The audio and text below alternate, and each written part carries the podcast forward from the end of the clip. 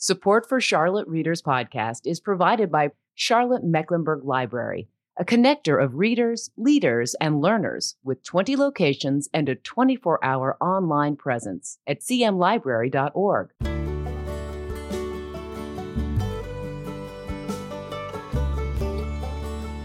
Welcome to Charlotte Readers Podcast, where authors give voice to the written words. In this episode, we visit with Kevin McIlvoy, author of One Kind Favor, a haunting and nuanced look at past and present racial injustices in the Appalachian Mountains. Ghosts haunt the small Appalachian community of Cord, North Carolina. After a lynching is discovered and covered up, the ghosts of Cord begin to unearth the past truths of racism and social injustice to confront the townspeople and get justice for Lincoln Lennox.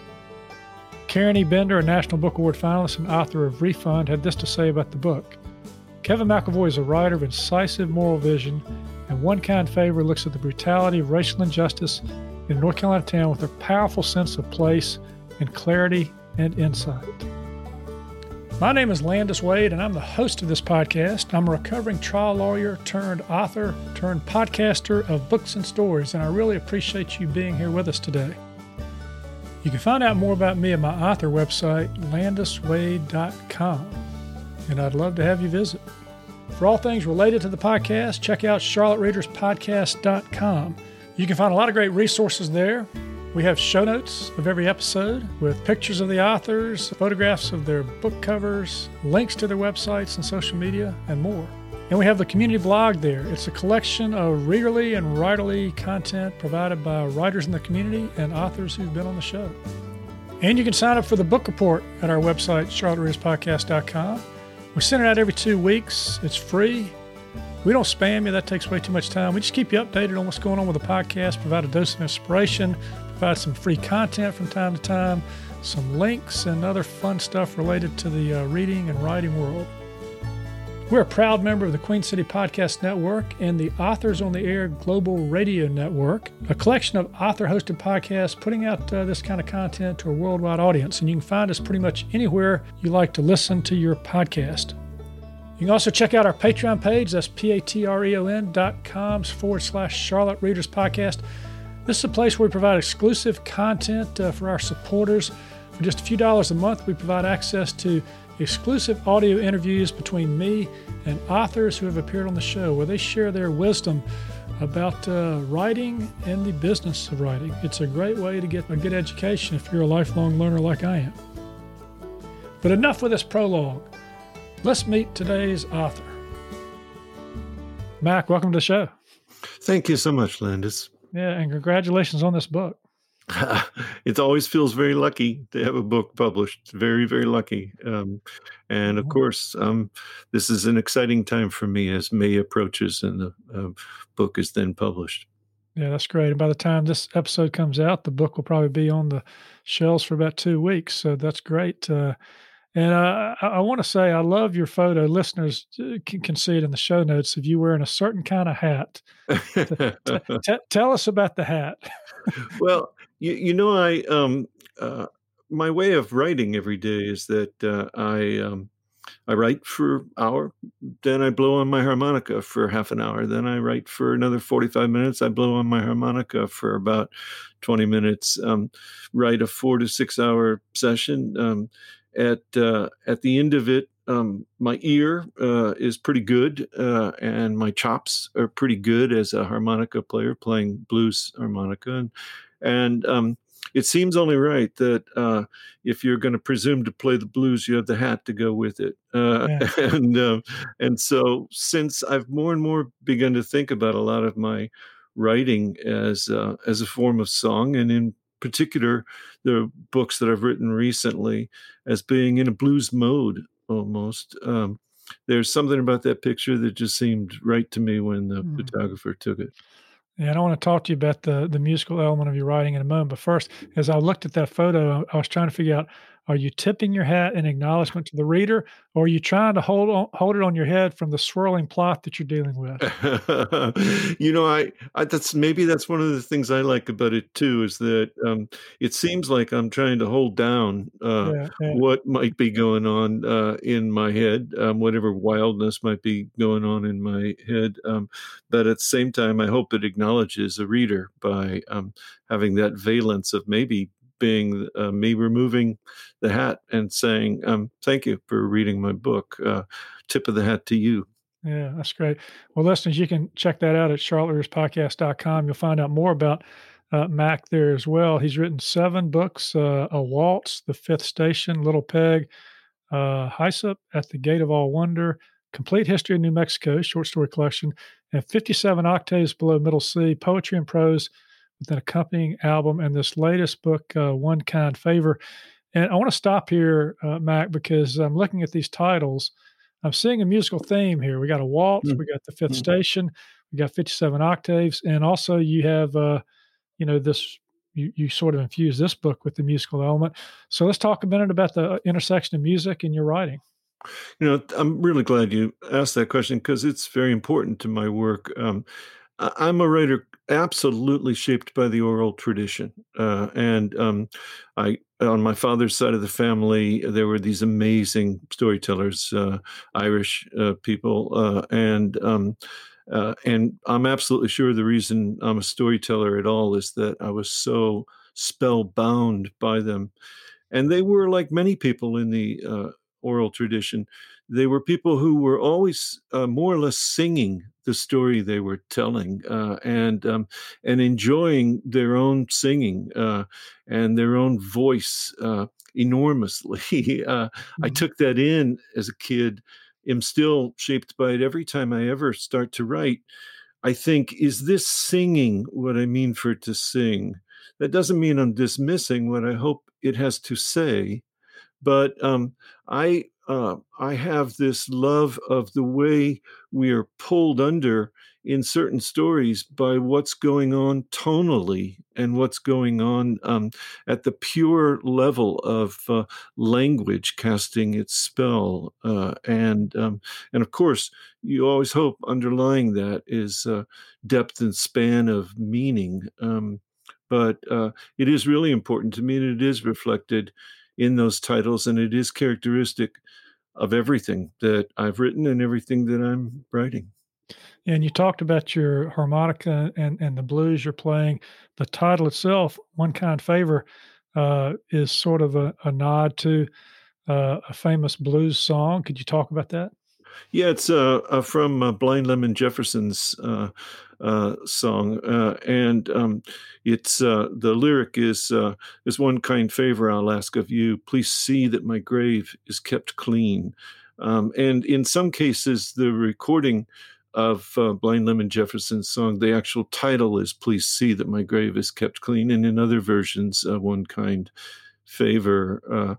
The um, the one of the awful hidden truths of the horrific tradition of lynching in the South is not just the assault on um, the bodies of the people who were lynched, um, but a tradition that exists to this day of desecrating repeatedly the grave of the person.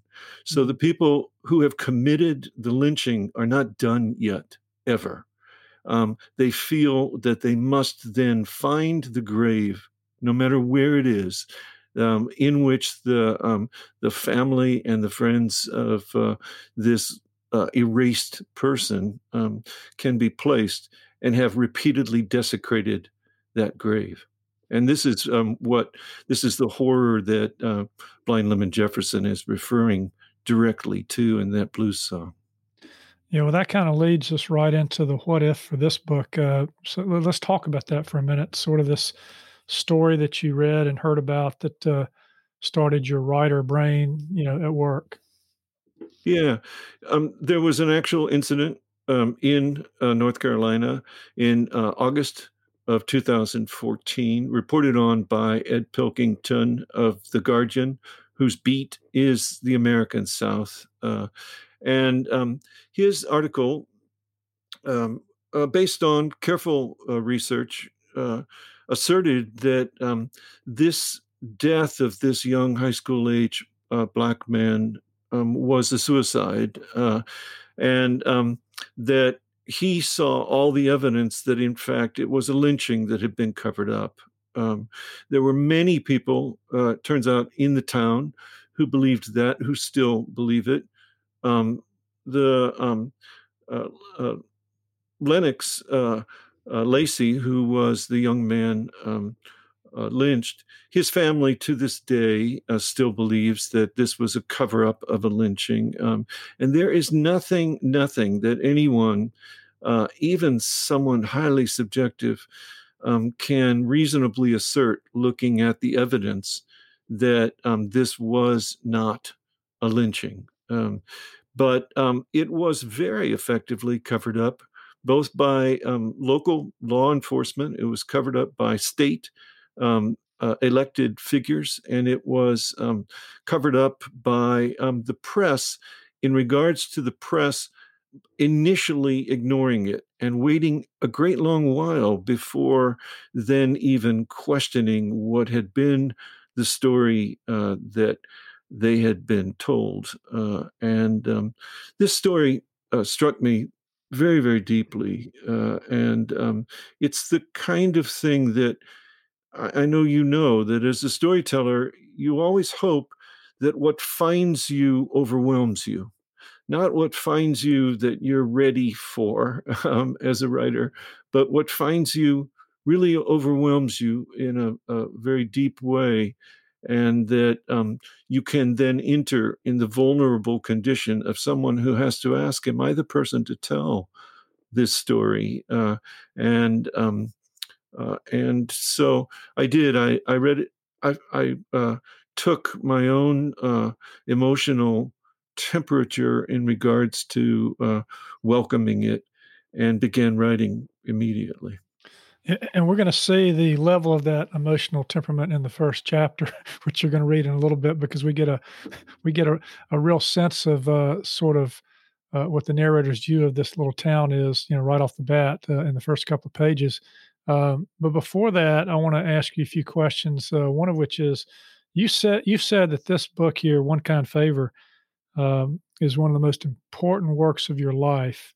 Why is that? Well, I, I feel very lucky, first of all, that I've lived to be 67.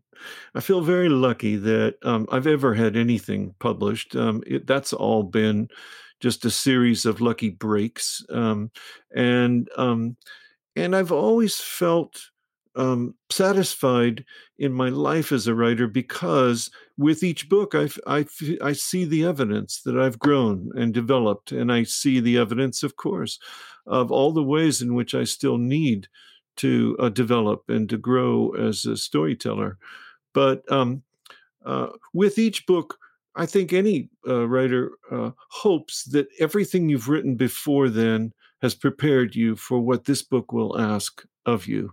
Mm. And I, I hope that um, it's not just the uh, commitment to, to your work over, in my case, five decades um, that has prepared me for it, um, but that my very life has uh, prepared me for it. Uh, I lived in New Mexico before moving to North Carolina um, 13 years ago. Uh, I'm a Midwestern boy by origin, uh, and um, and there's a certain degree to which uh, living in North Carolina um, and saying to myself, um, "Am I a North Carolina? Uh, am I am I that? Do I identify myself that way um, in this landscape, in this culture um, that is unique in its values, uh, and um, and could say to myself, yes, I am, and here is a work that will also carry me deeper into my sense of how it matters to me that I'm a North Carolinian.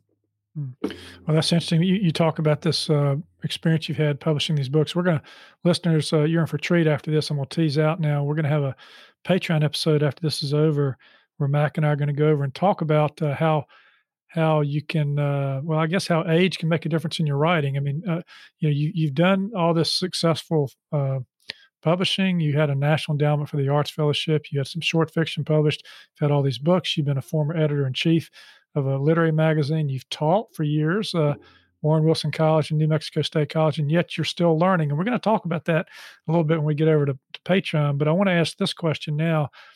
You said that you do not seek out the stories that you can master, but the ones that can master you. And I find that very interesting because as writers, we we sometimes want to take we sometimes want to make sure we can accomplish and master something to, get, to get it out in the world and you're saying no no no i want the ones that master me. Now the fact that it took you from 2014 to 2021 is that what you mean by getting mastered you know by a project or is it something else? Yeah it's a great question uh, landis. Um, the reason it took five years from beginning to end uh, to write this book um, is that oddly weirdly that seems hardwired in me. Um, if you had asked me years ago, I would have said, um, as I started writing my second book, oh, I'll bet I'll write this one faster than the first one. Um, the third book, oh, I'll bet I'll go faster. I bet it'll go faster. Um, and um, and there's no question that I've all these years written, written at a very dedicated level. I don't step away from a project when I'm in it. I'm working hard on it every minute, um, every day for the five years that I'm working on it. Um, but some things do seem hardwired, and it is hardwired in me that um, I seem to move from the pre-writing through uh, the writing into the revising, and then I am very, very rigorous about revising. It's not unusual for me to end up with 12 different, sometimes 14 different drafts of a book before I say, um, this is finished. Um, I, am also, in terms of the, the, the moment when I say this is done, this book is done, I'm very informed by the books that I love the best. Um, mm. And the books I love the best um, are uh, are books by uh, people like uh, Toni Morrison, people by like um, Baldwin, uh, and uh, people like uh, Steinbeck. Um, when I read Grapes of Wrath, um, I say to myself, you know what? This isn't a finished book. This is a magnificent wreck. This is a magnificent wreck. He was in over his head and he uh, brought his soul and his heart to every moment of it. Um, and had he lived longer, he would have written um, a, a, different book. Um, but uh, some books do, they have the sense, you know, this writer is in over his head.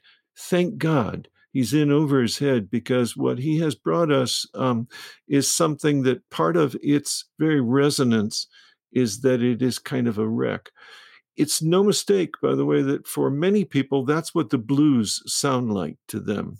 Mm. When they listen to blues music, especially the, the blues music I like the best, which is the Delta blues bottleneck informed by uh, gospel, it sounds to people like it's not blues and it's not gospel, like it's not guitar, it's something else because of that bottleneck bouncing all over the neck of the guitar.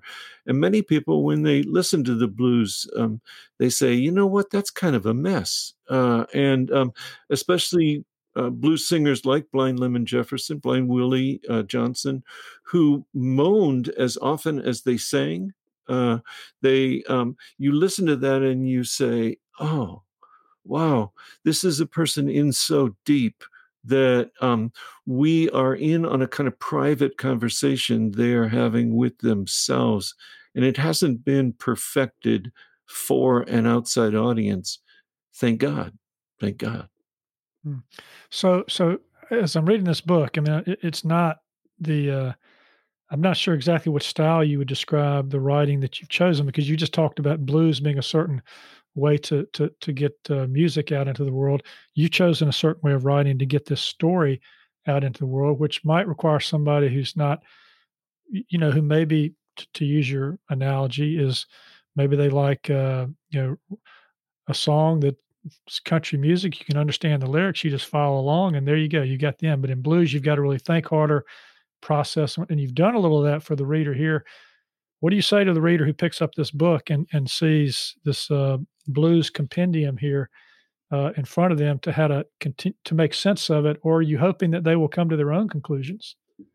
You know it's true that a book has to earn um, a reader saying this is the book for me Uh, and um, I, I, try always to um, understand with clarity, with uh, humility, that what I write is not for everyone, um, that um, it will be more powerful for some readers than others. I think most of us who work in the oral tradition um, will find that uh, people who uh, have never really experienced the oral tradition don't know how to like a book like Twain's uh, "The Man Who Corrupted Hadleyburg." Mm-hmm. Um, you know, uh, they they just don't. It it seems to them like a book that has been screamed and sung, uh, um, and um, hasn't actually been quote unquote written. Uh, the the writer uh, Julio Cortázar, a writer I, I greatly admire, uh, he says he writes his books in what he calls the carnivalesque mode um, in which instead of having the sense that the novel will move you in a direction that feels like Act One, Scene One, Scene Two, Act Two, Scene One, um, that has that sense of progression, that it is as if you are in a carnival and um, uh, all kinds of things are happening around you that are coming at you. Um, in mm-hmm. different moments, mm-hmm. uh, and um, and I think it, it's fair to say that this is closer to a kind of carnivalesque mode than mm. what um, is the mode that is um, more conventional. Um, that's not a uh, me in any way criticizing the conventional approach. I, I love the conventional uh, novel, but um, I think it's always good to remind yourself, well, what I write, I'm proud of. Um, I, I, don't want to presume that it would be for all all mm. readers. No, no. What what I'm saying is, uh, it's not so much a critique as is. Uh, I've interviewed over 220 authors now, and uh, one of the things I like about this is getting, you know, a variety of of, of different uh, genres and writing styles. And so when I pick it up, I just have to be prepared to think, okay, wait a minute.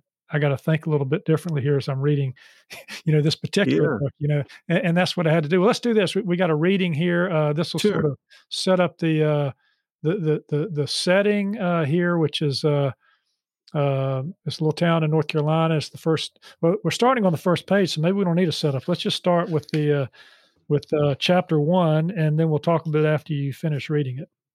Naming matters here in Cord, which was once called Cord with an H, and before that, Curd. The most prominent business in town is the combined bar and consignment shop owned first by Minister Stanley and next by Miss Acker and last by Junior Stanley. Rather than make a fresh sign, Miss Acker added her name when she was the new owner. When Junior took over, he crossed her name through and added his. Reflecting no hard feelings, the sign, Stanley's Acker's Stanley's, told the story just fine. Eventually, Miss Acker was manager of the consignment, Junior was manager of the bar, and Minister Stanley was the all around staffer. For generations of locals, Stanley's Acker Stanley's has been a place of escape. Every community has such rabbit holes for those of us wishing to be ourselves and true selves and other selves. If you were a new regular, you were called Rig until people knew the name you wanted to go by. We understood that white presences and black presences were regulars, that they stayed, returned, were never gone long. We have known about the presences since the race murders here, 150 years of them, and since the time when Civil War Confederates and their descendants settled in this area, and since the first slaves arrived in chains and were assigned to tobacco or cotton farms, renamed, reassigned, resold. And since the years when Reconstruction cynically redefined the term free citizen. During the period since the Voting Rights Act, we have begrudgingly accepted the place name that does not appear on the town welcome sign exactly at the beginning of the Obama administration, our white population here first began to openly take pride in the specific designation, Crackertown. The Klan dead are here, and the living Klan is here. The dead NRA that values life, and the living NRA that values profit is here. The Jim Crow Democrat dead are here, and the living Jim Crow and Jesus Crow jackboot white supremacists are here. The dead election riggers, so quiet but so brazen, are here. The living election riggers, granted permission by the U.S. Supreme Court on June 25, 2013, pay cash to buy election results that favor Trump publicans who cannot win office without subverting the voting franchise. The war dead are here, and the living civilians and veterans who honor them are here. And here are the happy witnesses to the draft dodging, illegitimate president spitting on the stones and into the open graves. Defending family and community against minority rights, the Southern Baptists here became the official religion of American apartheid before sesquicentennially healing declining church enrollments through racial reconciliation. Then, late in the 20th century, beginning their relentless effort to defend family and community against the rights of transgender and gay people and the autonomy of women and the safety of refugee children and families. The United Methodist Church's soul dead believers in old school religious fundamentalism speak their poison words here and the louder and louder homunculus word of faith cult and cults like it grow from the evangelical spore. The moneyed who die sucking the poor dry are here sucking coke and pope, and more of the coke suckers and the suck popes and mercenaries are here than ever before, now that the red hats rule us. Blood and soil.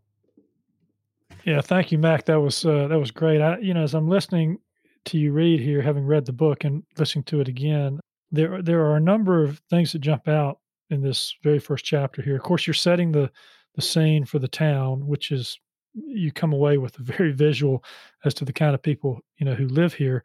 Uh, but you had some humor too. Stanley, Ackers, Stanley. They can't see it, but there's a cross, a line crossing through Ackers because when the next Stanley came along, instead of building a new sign, he just crosses through Ackers and it mm-hmm. becomes mm. Stanley Acker Stanley, right? Mm. Um, tell us what the presences are because that becomes important in the book too.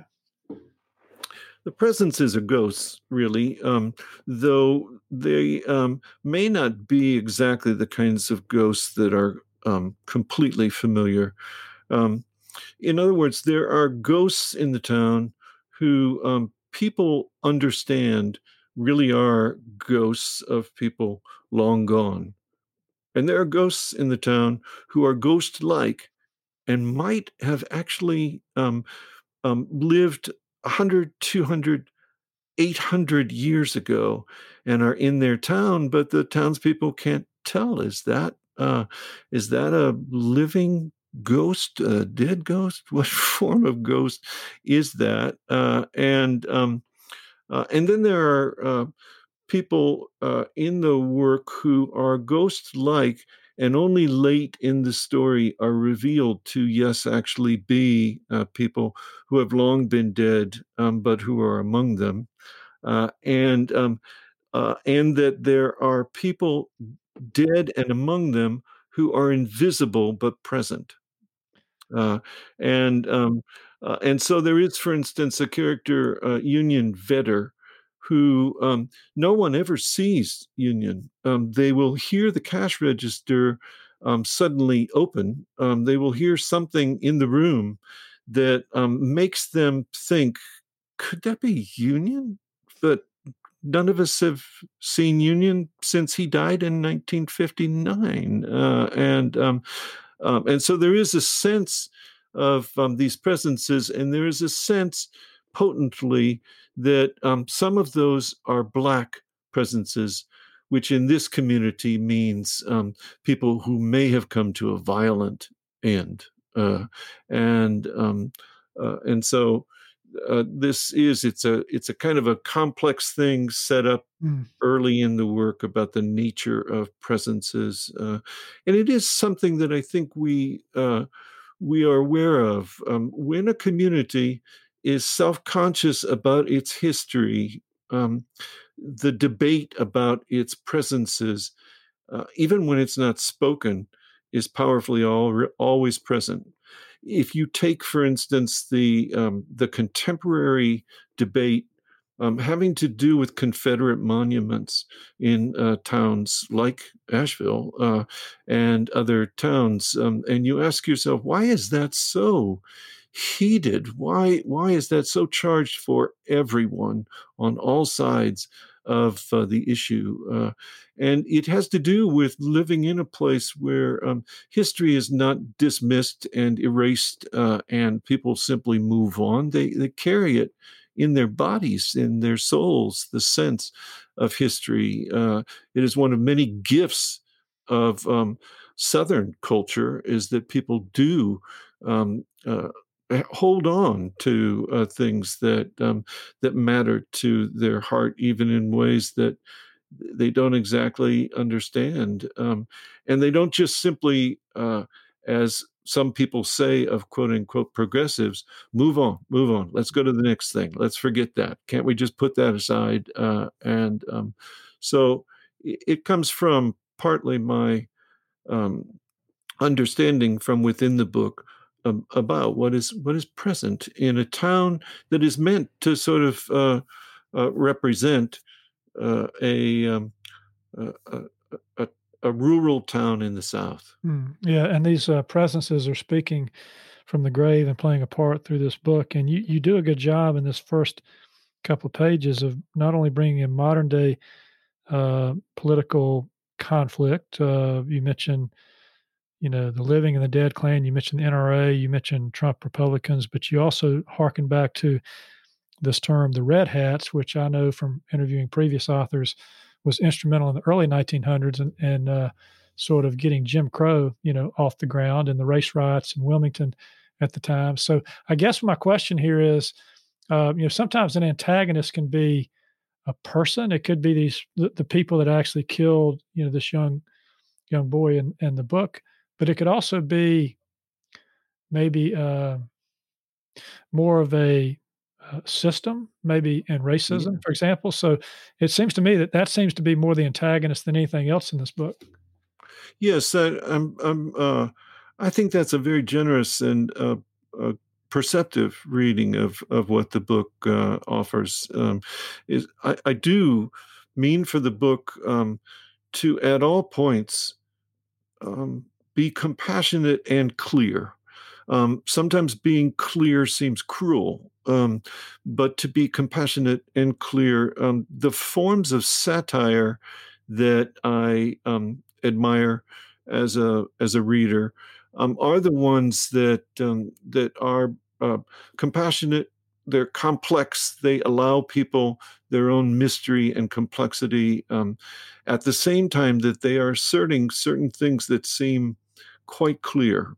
Uh, and um, and there are there are different modes of of satire. Um, some are what people call the Horatian mode, which is a gentle, instructive mode, and and some are um, the Swiftian mode, in which the satire itself is meant not only to cut, um, but to at times cut deeply, and to at times draw blood, uh, and um, paradoxically to uh, draw blood um, as if you are one of the people that uh, deserves to be uh, stabbed and struck mm. in this very way. Uh, yeah. And um, uh, so, yeah, that's I, I, appreciate that reading of the book. Sure, and just for our listeners, just a little bit of information here. Uh, Lincoln Lennon is he's found lynched. His death is ruled suicide and is sort of swept under the rug right away. several investigators come into the mix that are both present and present. Mm-hmm, we will mm-hmm. make that distinction. And uh, and you've got a character here which you draw on from. I think you're a fan of uh, Kathy Acker. She was a novelist, uh, and uh, she was sort of an experimental novelist. I think playwright, essayist, postmodern kind of. As I, have looked her up here, but she dealt with some of these issues like childhood trauma and sexuality. You name a character Acker in the book. Is mm-hmm. that is that is that in her honor? And could you speak to the Acker character? Yeah.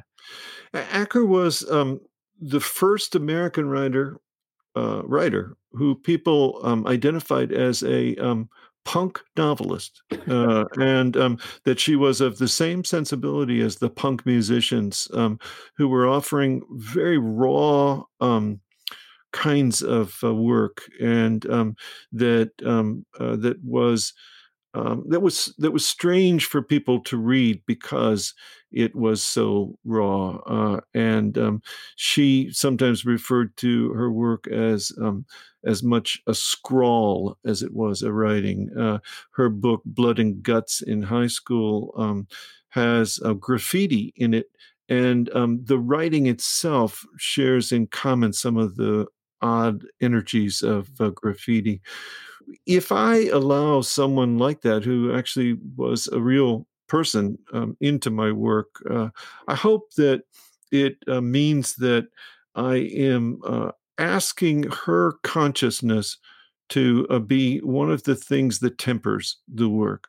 That um, that if this work, for instance, had any inclination to be um, shy or um, to uh, be too restrained in an effort um, to be cool or to be right, um, that Acker would not like that and she lives in this book, uh, and she is not going to let the author who is making it um, be someone who inadvertently or directly is making excuses for himself. Uh, and so I feel like Acker is um, a, sort of a, a presence for me of a conscience that we don't necessarily identify as existing in the South. We don't think of people as unconventional as Kathy Acker uh, living in a rural town.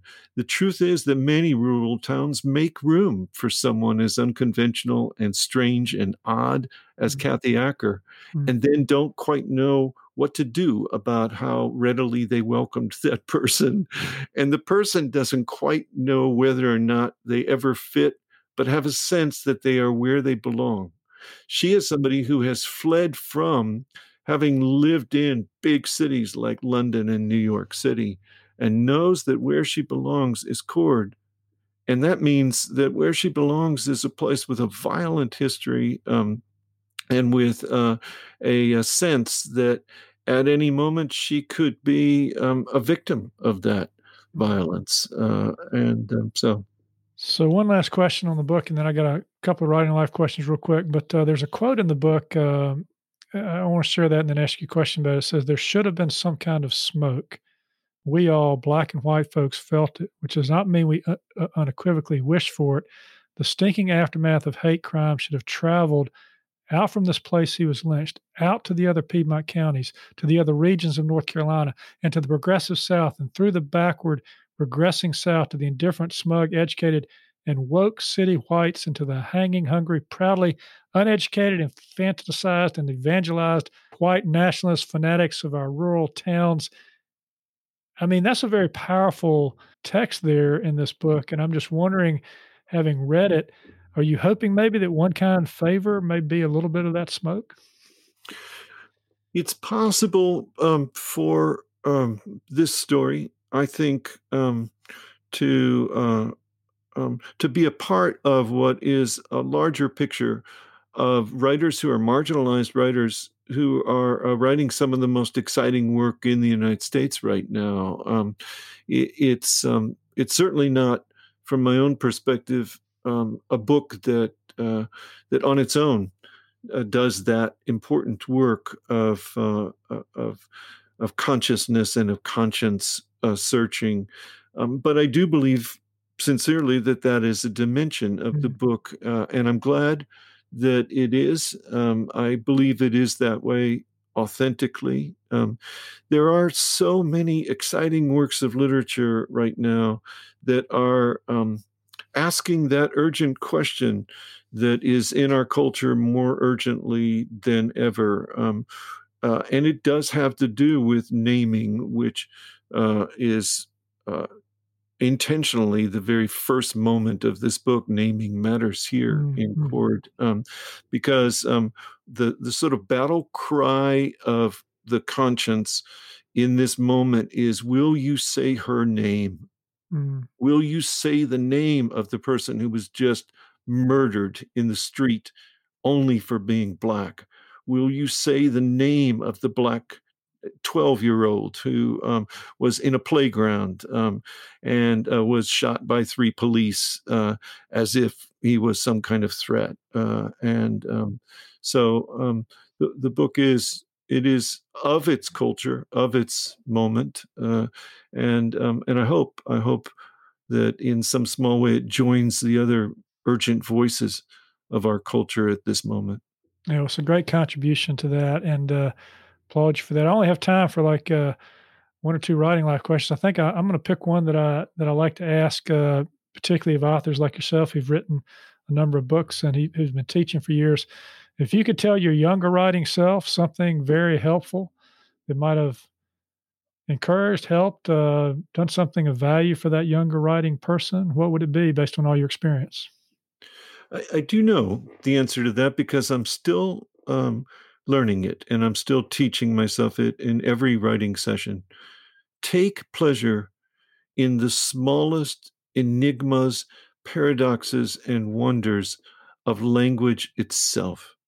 And um, and don't immediately start um, reaching after what is the bigger thing? What am I saying? And how am I saying it? And to whom? And will there be an audience for it? And is anyone ever going to listen to what I have to say? Um, remind yourself that um, four words, five words, if you uh, stare long enough into them, if you live with them, long enough um, have in them um, music and wonder and awe and have in them the dark uh, uh, envelope of beauty and have inside that dark envelope um, the luminous aspects of beauty that language itself just gives up to us um, in a single sentence. Uh, there's always the temptation I think it's especially true for early writers, but all your life to say, I've written this sentence um, and I'm racing on to the next sentence. I'm moving on because, after all, that's what it's all about. Uh, and, um, you know, uh, Basho didn't believe that. Uh, the great poet Basho, who thought that in 17 syllables you had enough. and, um, uh, and great artists uh, of all kinds have believed that the smallest moment um, is the thing to stare at and gaze into a long time. Mm. Well, uh, Mac, you're a deep thinker, and we're going to get some more of that benefit in just a moment when we get over to our Patreon channel. Because listeners, we're gonna we're gonna talk about how you know age uh, can can make a difference in writing, uh, in a good way, and in, in a different way, in an interesting way. You know, things like uh, how you might uh, compose and revise, how you might find or picture your readers, how you might interact with agents and editors, how you might respond to reviews and rejection and things like that. So you can check that out at uh, our Patreon channel. That's p-a-t-r-e-o-n dot com forward slash Charlotte Readers Podcast, all one word. Hey, Mac, look, I want to thank you so much uh, for uh, being on Charlotte Readers Podcast and look forward to talking to you some more on our Patreon channel. This is a great opportunity for me. I'm I'm very grateful for it, uh, and um, I, I wish you and all of the Charlotte readers um, the best. Well, that's it for today. Another fine author giving voice to the written words. You can subscribe to this podcast for free at Apple Podcast, Stitcher, Spotify, iHeartRadio, and most any podcast platform you like to listen to your podcast on. If you like what we're doing, please consider leaving a short written review on Apple Podcasts or the podcast platform of your choice, because when you do, our authors' voices travel much farther and wider in podcast land. And if you're inclined to help us help authors give voice to the written words, and you'd like some member only content cultivated by our authors and me as our thanks, please consider becoming a member supporter. You can find out how to become a member supporter and more about today's show and all previous episodes at charlottereaderspodcast.com. Thank you for listening. We really appreciate it. I'm Landis Wade for Charlotte Readers Podcast. Charlotte Readers Podcast is a member of the Queen City Podcast Network, powered by OrthoCarolina. For more information, go to queencitypodcastnetwork.com.